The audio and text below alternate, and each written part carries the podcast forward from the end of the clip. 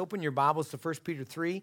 So we're doing a, a little bit different. The next couple weeks are going to be a little bit different because um, normally we've been rolling out one discipleship tool each week, and I try to preach along with that tool. And then you go to your small group and you try to practice that tool and uh, be encouraged in that, unpack that.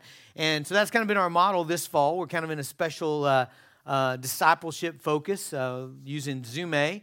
And uh, Today, though, most of our small groups are not meeting. So fall break, fall breaks become the new one of the biggest holidays in America now. Did you know that? So uh, lots of people are traveling, and lots lots of our small groups are not meeting. And so we we the tool we're rolling out today is the three minute testimony.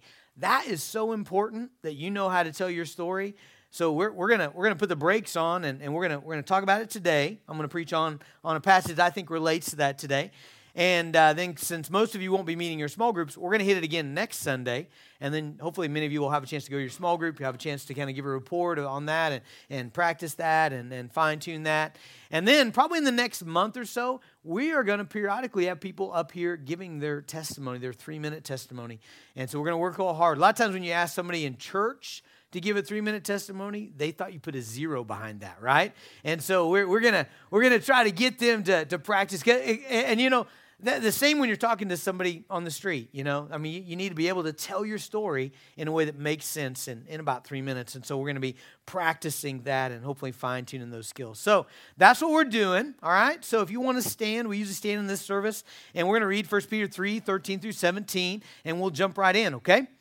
So, verse 13 Now, who is there to harm you if you are zealous for what is good? But even if you should suffer for righteousness' sake, you will be blessed. Have no fear of them, nor be troubled, but in your hearts honor Christ the Lord as holy, always being prepared to make a defense to anyone who asks you for a reason that the, for the hope that's in you.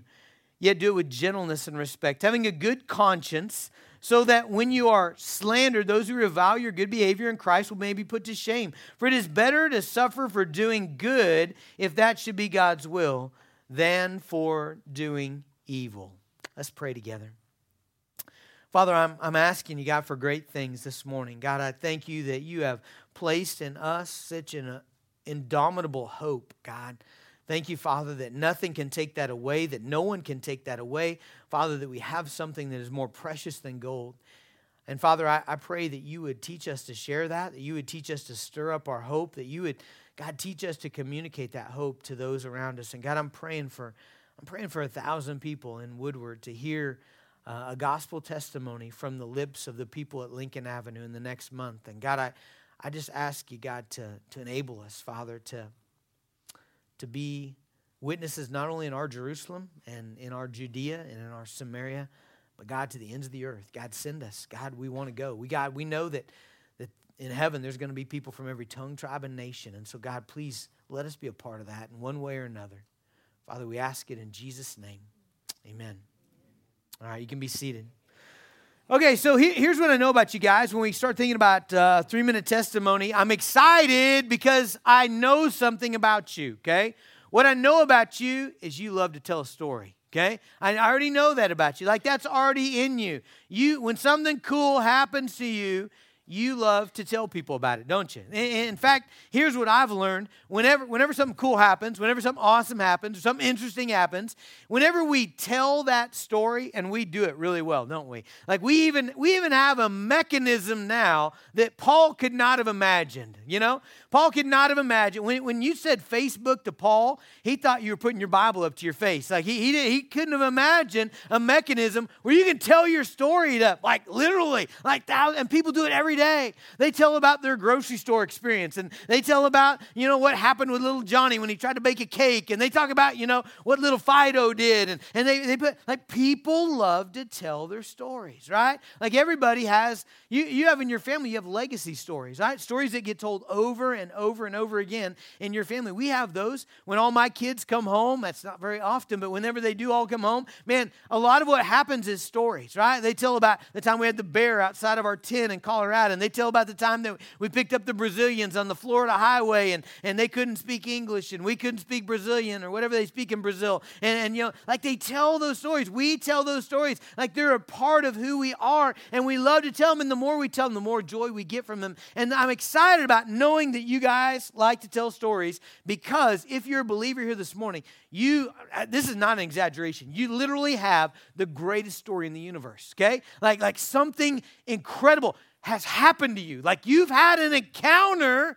with the living God, with the greatest being in all of time. You have met him and you've been joined to him and you've been transformed, like not just a little transformed, you have been eternally, fundamentally, I don't think it's an exaggeration to say cataclysmically transformed. Like God has reached inside of you, taken out your heart of stone and put in a heart of flesh. God has done that in you. You have the Holy Spirit. You have this eternity stretched out in front of you in heaven. You have that story if you're a believer. If you don't have that story, you're not a believer. Okay, you, you may be a religious person, you may enjoy Christianity, you may like to come to church, but listen, if you don't have a story of your encounter with Jesus Christ in which He took away your and put His righteousness in your account, then you're not a Christian. Okay, so I'm assuming many of you are Christians, and so you have this story. All right, now your story has two kind of dimensions to it. Okay, it has like the personal details, right? Like you were at Falls Creek, or you were at a revival, or you were uh, um, with your mom, you know, by your bed at night. Or for me, it was uh, it was I was home in the middle of the night. My parents were in Colorado uh, doing some farming, and there was a thunderstorm. And man, I had this encounter with God in which one thing just hit me like a Mack truck. Man, you may be religious, you may have been in church, you may have even asked Jesus in your heart, but this reality, God spoke to me very clearly. You have never repented.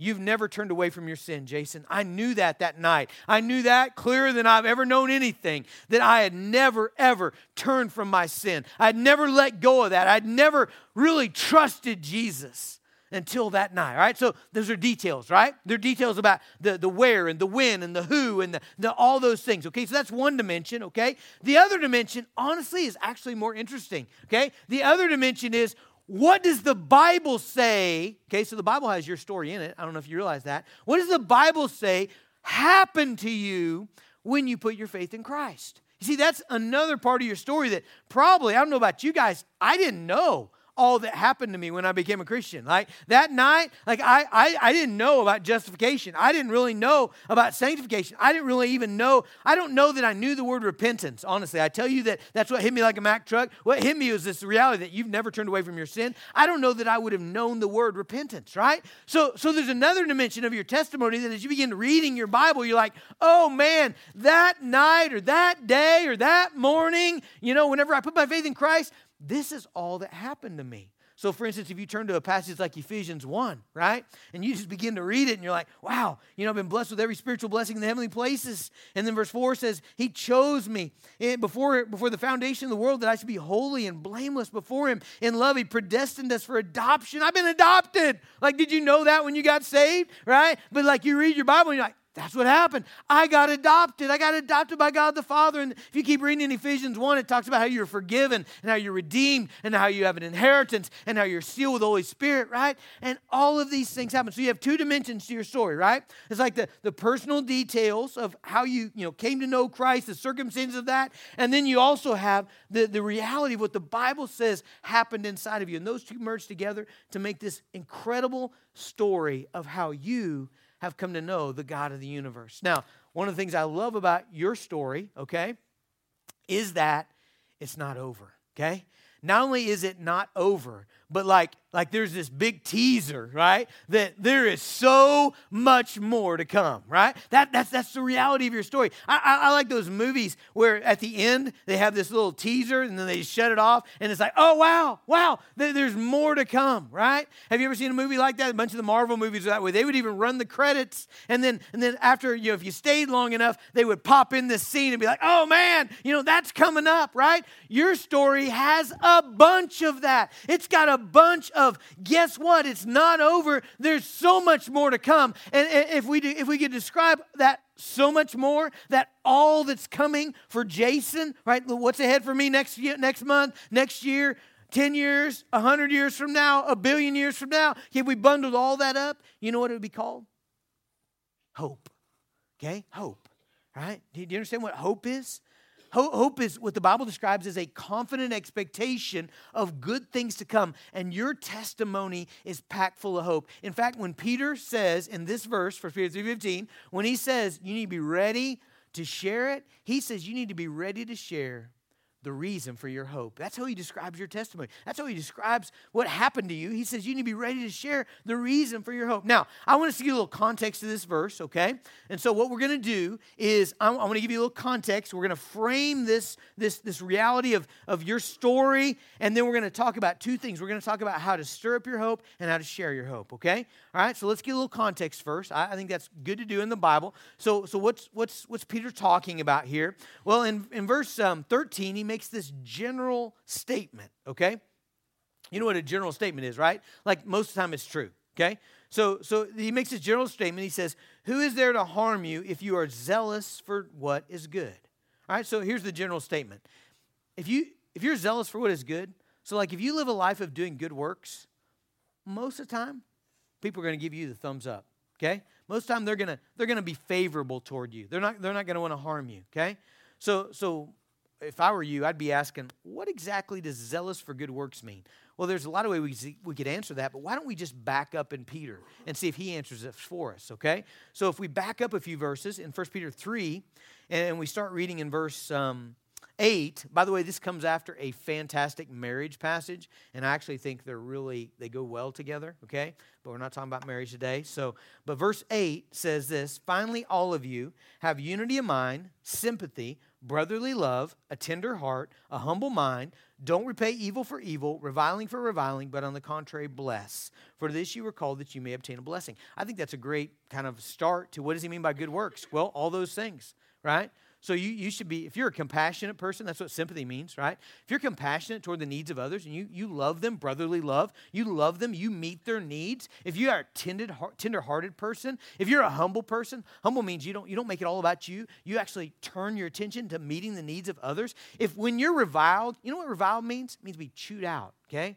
Any of you, any of you ever got chewed out? Just me. I got chewed out enough for all of you, so that's okay. I'm happy for you because I get chewed out a lot. All right? But it says when you're reviled, when you're chewed out, you don't revile in return, but you know what you do? You bless. Okay? So the Bible's saying if you live that way, and then, then Peter could go on, he, he keeps going here. In verse 10, he says, Whoever desires to love life and see good days, I have me written by that verse in the Bible. Anybody else want to love life and see good days? Still just me or anybody else? Yeah? Hey, hey, we got a few. Okay? You want to love life and see good days, Leona? Well, here, here it is. Keep your tongue from evil, your lips from speaking deceit. Turn away from evil. Do good. Seek peace. Pursue it. Okay? So, so you see, like, there's a bunch of good works just right there. Okay? So if we just take those and we say, if you are zealous for good works, okay, that's what verse 13 is saying. General principle, if you're zealous for good works, then you know what? Most time, people are going to give you the thumbs up. Okay? Thumbs up. Good job. They'll be favorable to you. But, there's a big but in this passage, okay? Verse 14. But, but even if you should suffer for righteousness' sake, see, that's going to happen sometimes. We don't like it when it does, but it is. Okay, what, what did he just say? He said, in general, if you're zealous for good works, people are going to give you the thumbs up, right? But he says, even if it's God's will sometimes that you do everything right. You're sympathetic, you're compassionate, you get chewed out, you bless people instead. Even if that happens, sometimes you're going you're going it's going to go hard for you. It's going to be bad for you. You're going to suffer, you're going to be threatened, you're going to be persecuted, you're going to you're going to be hurt. All right? And that's that's just true, isn't it? We know that's true. That's that's true. That's true all over the world, but it's even true here. But it's especially true in other places in the world, right? Where where you you may you may do some really kind, good deeds, and, and the result of that is they kill you, right? And, and we know that it's true because it happened to Jesus. Can you think of anybody who did more good works than Jesus? Right? I mean, Jesus, was he compassionate? Was he sympathetic? Was he tenderhearted? You know, did he did he have brotherly love? My goodness, he he healed the sick and he he gave legs to the paralytic and sight to the blind and hearing to the deaf and he met fed the multitudes and man, Jesus, Jesus did lots of good things, and you know what they did? They killed him. They murdered him. They tortured him. they, they, they spat upon him and falsely accused him. And, and 1 Peter 2 says he's our example. If you back up a chapter, in 1 Peter 2 20, it says, For what credit is this when you sin, you're beaten for it, you endure? But if when you do good and suffer, see, that's going to happen sometimes. You're going to do good and suffer for it, and you endure. This is a gracious thing in the sight of God. For to this you've been called. For this you've been called, because Christ also suffered for you, leaving you an example so that you might follow in his steps. He committed no sin, neither was deceit found in his mouth. When he was reviled, he did not revile in return. When he suffered, he did not threaten, but he continued in just, entrusting himself to him who judges justly. See, it happened to Jesus, and Peter's saying it's going to happen to you. But here's the interesting thing. Okay, so so he says, if you suffer for, for righteousness, okay, notice verse 14, he said, you'll be blessed. What? Like, like I did good works and it turned around and people were really cruel to me and mean to me and they hurt me. And, and what do you have to say about that, Peter? He said, Man, you're going to be blessed. You're going to be blessed. And, and then he, he starts out the next verse, or the ends of the verse, saying, Have no fear of them, nor be, nor be troubled. So, so man, if you, if you were sympathetic and compassionate and full of good works and it turned around and it became really bad for you, then you should know you'll be blessed and you should not fear and you should not be troubled. All right, now how in the world does that make sense? Only because we are the people that have the story that's packed full of hope, okay? You see, that verse doesn't make sense unless, unless we remember, oh, wait, wait, wait, wait. I, I'm the person that's got all of this hope, right? I'm, I'm, the person that has this hope. In fact, he goes on tell you, you need to stir it up and you need to share it. Okay, so verse 15, he says, always being ready to present a defense to anyone who asks you for a reason for the hope that is in you. Okay, we've, we've, we're the people with hope. We're the people that look ahead into our future. And man, we see some spectacular things that are coming for us. That's how you're able to endure that, is because you have hope. Right, now, now let's let's stop. Let's slow down a little bit. Maybe some of you are still like, okay, this hope thing's still fuzzy. Okay, so so if you're thinking of hope like Hallmark cards, you know, it's like I made out my Christmas wish list, and, and that's what I'm hoping for. That's not that's not a biblical kind of hope. A biblical kind of hope is this is who God is, this is His character, and this is what He said He's going to do, and I can bank on that. All right, that's that's biblical hope. Biblical hope is I know who God is, and I know what He said, and so man, I am certain that this is going to come for me, that this is going to happen to me, that this is in my future. And when you have hope, it just changes you. Like it, it changes how you get chewed out when you have hope, right? It changes how, how you endure hard things, how you struggle. It just changes you. It changes your whole demeanor. Not, honestly, not just in Christianity, but anywhere. One of the things I notice about my kids is that, that when we pull up in the van and we throw it in park, and we get out in the parking lot of Disney World, their demeanor is different than when we pull up, throw it in park, and get out at school. Like, like it's different, right? They're different. There's like, are you the same kids? You know? Like at Disney World, there's like this, this expectation, right? There's this excitement. Everybody's bopping around. Man, you should, I'll have the video for you. When I bring them into school, it's like a funeral dirge, you know? It's like, who died? You know? Mm. They're not confident that good things are coming right? Like hope changes, like that's how hope changes you. Like, and, and it ought to change us, right? Because again, we're, we're the people that have this story of this hope. And, and, and so we have this expectation of what God is going to do, of what He's going to do in me, what He's going to do in my family, what He's going to do for eternity. And, and it's all, it's all rooted in the reality that Jesus is alive. If there were no resurrection, if you have this incredible story of Jesus coming, doing all kinds of miracles, dying on a cross, and then he's just dead. Like that's it. All right, if he's dead, then what's he going to do for me tomorrow? What's he going to do for me next week? What's he going to do? How's he going to help me in eternity? Well, he's not. He's dead. But my friends, he's not dead.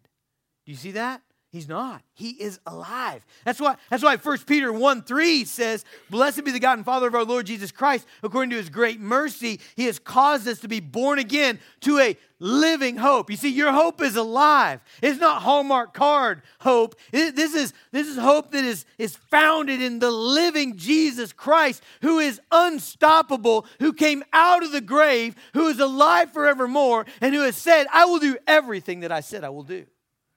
That's for you. That's in your story. You're connected to that hope. And so Peter is urging you that whether, whether you're zealous for good and no one harms you, or whether you're zealous from good and everybody attacks you, he says you don't have to fear be troubled. Either way, you're blessed. And what you need to do is two things stir up your hope and share your hope. Okay? So let's talk about the first one. How good are you at stirring up your hope? Okay? So I, I, ho- I hope you've learned that skill. Uh, Peter wants you to learn that skill. He wants you to learn how, how, to, how to fuel that hope inside of you, okay? And so, so here's the way he describes it in 1 Peter 3 uh, 15. He says, But in your hearts, honor Christ the Lord as holy. Okay, that's an interesting phrase. Uh, it's interesting that lots of Bibles translate this very differently. Some Bibles say reverence Christ in your hearts, um, others say um, sanctify the Lord in your hearts. The ESV says, you know, make him holy. Okay, all, all of them mean the same thing. It's basically this it's, it's your heart gets full of stuff, doesn't it? Like, like sometimes your heart's full of fear, sometimes it's full of dread, sometimes it's full of disappointment. You ever had that? Sometimes you're, you're just like discouraged and disappointed, and, and that's what's in your heart. And, and Peter's like, hey, you stop that. You you make you you sanctify, you honor Christ, you put him in the priority throne in your heart. I actually think that Peter is actually quoting Isaiah probably not a for sure, like I can tell you this for sure, but uh, a lot of other people think that. And so whenever other people think it, I'm like, okay, I'm courageous enough to say it. I think he's doing it. I, I think he's quoting Isaiah 8. And, and, so let me give you real quickly. Not have a lot of time here. Let me give you the story of Isaiah 8, all right? In Isaiah 8, there's this king, King Ahaz, and he finds out some bad news. He finds out there's two other kings, two other armies, two other nations that are gun- gunning for him. They're gonna, they're coming after him. They're gonna, they're gonna try to take him over and kill him and kill, kill all the people in Judah, all right? So, so that's bad news, right? And Ahaz is reacting a lot like we would react if we knew that two countries were gunning for us. He kind of falling apart. He's falling apart in his office there. And Isaiah the prophet comes in. He says, Isaiah, or he says, Ahaz, you stop falling apart. You stop that right now. Okay? And here's what he tells him in Isaiah 8. He says in Isaiah 8 13, he says, But the Lord of hosts, him you shall honor as holy. Let him be your fear. Let him be your dread. See, Isaiah comes in, he rebukes Ahaz. He says, Ahaz, you're all twitipated about, about these two kings. You, you got all this fear and dread in your heart. You need to stop that, and you need to make God holy in your heart. What that means is you don't fear him. You, know, you don't fear these kings. You fear God. They're, they're not the big deal. God is the big deal. And so, what we learn from that is that what it means to make Christ holy in your heart, it, it means that you put him in the central spot. Like what he says matters, right? So, the reason that's really important is Sometimes people are going to say things about you that are discouraging, right? They're going to say you don't matter. They're going to say you're worthless. They're going to say you're stupid. You're, you're an idiot for believing what you believe. You're an idiot for doing what you do. They're, they're going to say things like that. And what it means to sanctify, to make Christ holy in your hearts, is you push all that out of your heart and you put Jesus right in the center. You say, This is who I'm listening to. This, this, this is the call I'm taking, all right? I know we got lots of OSU fans in our church, and so I want you to go back a year, okay? So go back one year. Okay? It's one year ago. Okay? That's necessary because the illustration doesn't make sense if you don't go back a year. Okay? Let's go back a year. And and you've been watching football a long time. I know some of you have. And you're like, man, I got some ideas for my team. I, if Gundy could just hear from me, it's, it's, it's, things would really change, you know? So you beep, beep, beep, beep, beep, you call up OSU. You don't have his number. You call OSU. And you're like, yes, yes, I'd like to talk to Coach Gundy. I got some ideas for the football team. Well, at the same time, same time, another call comes in. You know, they got multiple lines. Another call comes in. It's old T Boone. And he says, Yeah, I'd like to talk to Coach, Coach Gundy. I got some ideas. Whose call is Gundy going to take? He's going to take T Boone's, isn't he? You know why? Because he had set T Boone apart as holy in his heart, okay? In the same way, right? Like, that's what, that's what I'm telling you. You got, you got all this other stuff coming at you. And then you got what Jesus has said to set him as holy means I, am going to I'm going to treat this as the important thing. Jesus, what he's said, what he's promised, what he's told me. That's, that's what I'm going to. I'm, I'm not taking these other calls. They're not important. This is what's important. It's what Jesus says about me. Okay? So that's that's how you that's how you stir up your hope. And so so when Peter's saying, man, if, if you're if you're reviled, if you're if you suffer for righteousness' sake, don't don't fear, don't be troubled, you're gonna be blessed. Why are you gonna be blessed? Because in your heart you're gonna honor Christ as Lord as holy, okay? And then you're, that's, that's how you stir up your hope. And then you're going to be ready, okay? This is important. You're going to be ready, okay? Be prepared to share, to give a defense for the hope that is in you. I really think, I really think that there are a lot of Christians who are this happy in Jesus, okay? But they would be this happy in Jesus if they would start sharing their hope. There, man, there's something about that. There's just, I, I told you something about sharing a story. Like, can you imagine some like really cool thing happen to you? Like, like you're you're you're you're in a you're in a commercial airplane, you know, flying somewhere, and and you know the door falls off, and you fly out, and you had a one of those little blankets in your in your purse, and you pull the deal out and tie it up, and you you make your own little parachute, and you sail down. You know, can you imagine never telling anybody about that? You know, it's like, dude, I, I I got blown out of a plane and survived by my blankie, you know? Like, can you imagine never telling anybody about that? in the world? What kind of crazy thing is that? All right, well, you just, you met the God of this universe, and He has promised you this eternity. How can you not tell people? Like, like Peter's saying, you don't know how to fuel your hope. You don't know how to survive when, when you got when you have these voices coming at you and you're you're doing good things and suffering. But you know how do you survive? We start stirring up your hope and you start sharing your hope. Man, at the I, I love it that when Peter describes the gospel, he describes it as the hope that's in you. I, that's that's his that's the way he talks about the gospel. And, and that's what it is.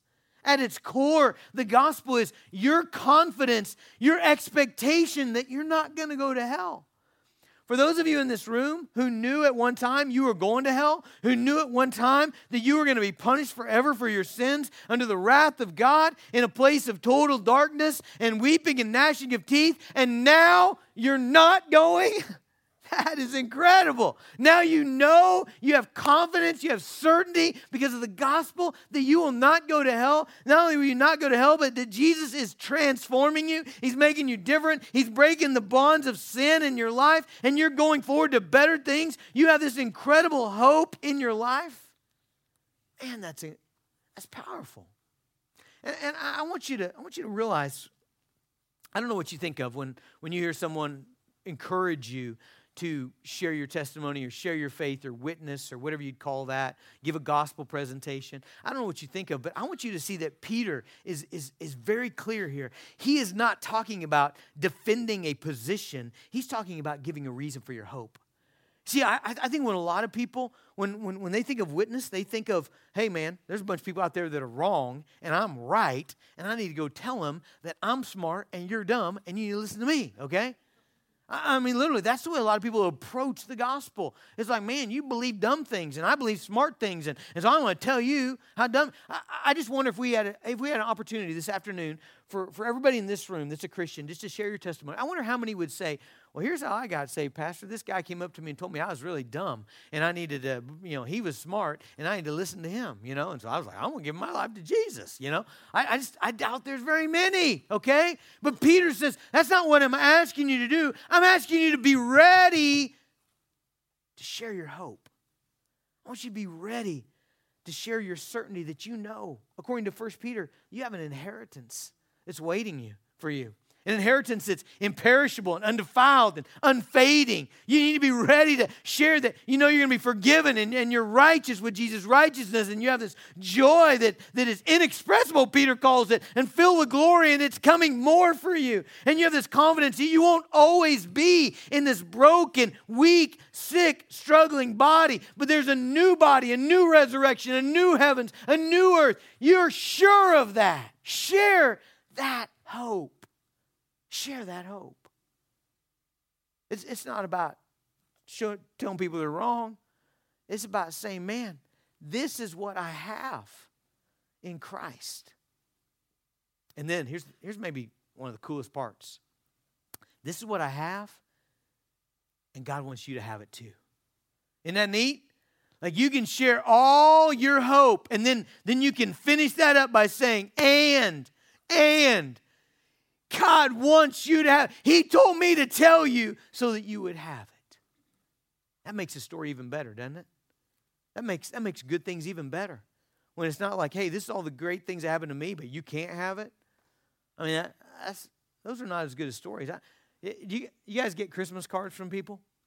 Have you ever have you ever had a Christmas card that was sort of like this? Okay, so sort of like this. Merry Christmas, everybody. As you can see from our picture, all of our children are models. Johnny has been accepted with a full ride scholarship into Harvard. We enjoyed watching freshman Billy, quarterback for Ohio State. It was a real treat when Susie won the National Spelling Bee for the third year in a row. And our little Katie, she just turned three. Everybody loved it when she recited the entire book of Deuteronomy from memory at her third birthday. And by the way, the castle in the background of our picture, it's our new summer bungalow. Merry Christmas to all and good cheer. Right? You ever get one of those? And and you're like, like the Bible says, Romans 12, rejoice with those who rejoice. So like, like it's cool. But like, I can't get my family together with their shirts clean for a picture. You know, I mean, like, like he's like, all right, you got that, but uh, that's just, I don't got it, you know? That's not your story with Jesus. Every incredible, awesome, eternal thing you have, God has told you. Go tell other people they can have that too. Wow!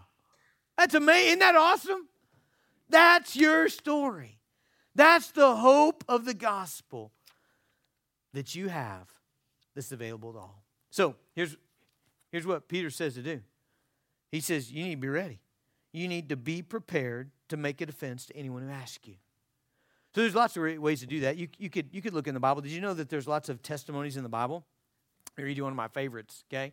One of my favorites is, is in Acts 26 where Paul gives his testimony to King Agrippa. Can't read the whole thing, don't have time. It's 1207, okay? But I can read the first and the last, okay? So in the first of it, here's what I want you to point out. I, he starts talking about, you'll notice in your, in your bulletin, in your three minute guide, you know, you want to tell a lot of times who you were before, who you are now, kind of the before and after deal. Paul does a little bit of that. He says, My manner of life from my youth, spent from the beginning among my own nation and in Jerusalem, is known by all the Jews. They have known for a long time, if they are willing to testify, that according to the strictest party of our religion, I lived as a Pharisee. See, he's telling who he used to be. And now he says, I stand here on trial because of, look at this, my hope. I stand here on trial because of my hope in the promise made by God to our fathers, in which our 12 tribes hope to attain as they earnestly worship night and day for this hope I, I am three times I am accused by Jews, O king. Why is it thought incredible by any of you that God would raise the dead? See, he starts out by saying, Man, I'm going to tell you my story, but my story is all wrapped up in this hope that I now have that you can have as well. And you know how he finishes? How would you finish if you got to give your testimony to a king? Here's how Paul finishes in verse uh, 26, he says, For the king knows about these things, and to him I speak boldly. For I am persuaded that none of these things has happened, escaped his notice. And from this, uh, for this has not been done in a corner. King Agrippa, do you believe the prophets? I know that you believe. And Agrippa said to Paul, In a short time, would you persuade me to be a Christian? And Paul said, Whether short or long, I would to God that not only you, but also all who hear me this day might become such as I am. See what Paul says? He says, Absolutely. I'm telling you about my hope. Why? Because I want you to have what I have. So,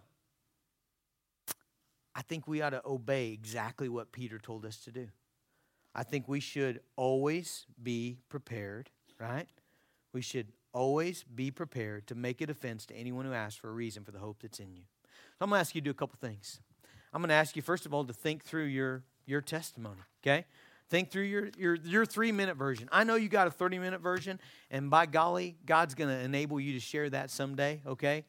That's really cool. But I'd love for you to have a three minute one too. I'd love for you to be able to have one you can slip into a conversation. And I think you need to practice that. I don't think you wait for the conversation. I think you practice it. I think you be ready. I think that's what just what Peter said, be ready, right? So I, what I'd love for you to do is in your small groups, in your family, man, start start at the family. Start at the family level and, and, and start sharing, start sharing your testimony. Start going around the family. Hey, tell, tell me your three minute testimony. Tell me your hope. Tell me what God has done. Tell me the encounter you've had. You, you know what makes me really sad? When I do funerals, I'll do funerals for people and I'll, I'll, sit around and I'll talk to the family and, and I'll ask them, and, you know, was, was mom, dad, grandma, grandpa, whoever it was, were they a Christian? They're like, oh, absolutely. I'm like, well, when did they come to Christ? I don't know. I don't know. We never talked about that. Well, you should talk about it. Your family should know. Your kids should know. They should know your testimony. All right? So I want you to practice. And then, here's the second part of that. Here's what we're praying we're praying that over the next month, a thousand people in Woodward, Oklahoma, our little spot here, would hear a personal testimony of the hope of the gospel from somebody that attends Lincoln Avenue. A thousand. You're thinking, a thousand. That's really not. That's really not that much, right? There's five to six hundred people who attend regularly at Lincoln Avenue. Okay, so if over the next month, if even half of those share four times, Logan's going to share his probably once a day. So all right, so he's he going he going to hit the 30 mark, right? So like if if if others share two or three or four times, man, like literally guys, this, we could do that. A thousand people could hear the gospel, could hear about hope in Woodward from us. Let's do that. Let's do it. Let's, let's ask God to help. Father, we just um, ask you, God, to God, just enable us to, to tell your story. God, to tell how you brought us into your story. God, help us to tell the, the story of Jesus and of his perfect life and of his sacrificial death and of his offer of salvation. And God, I pray that you might rev up our hope. God, help us to set apart Jesus as holy in our hearts. And God, enable us, Father, to freely share, to be ready to share of the hope that's in us. Father, we, we ask that you would help us to reach that thousand mark, God. Help us, Father, to, to proclaim your majesty to the people around us, to the ends of the earth. God, we ask it in Jesus' name.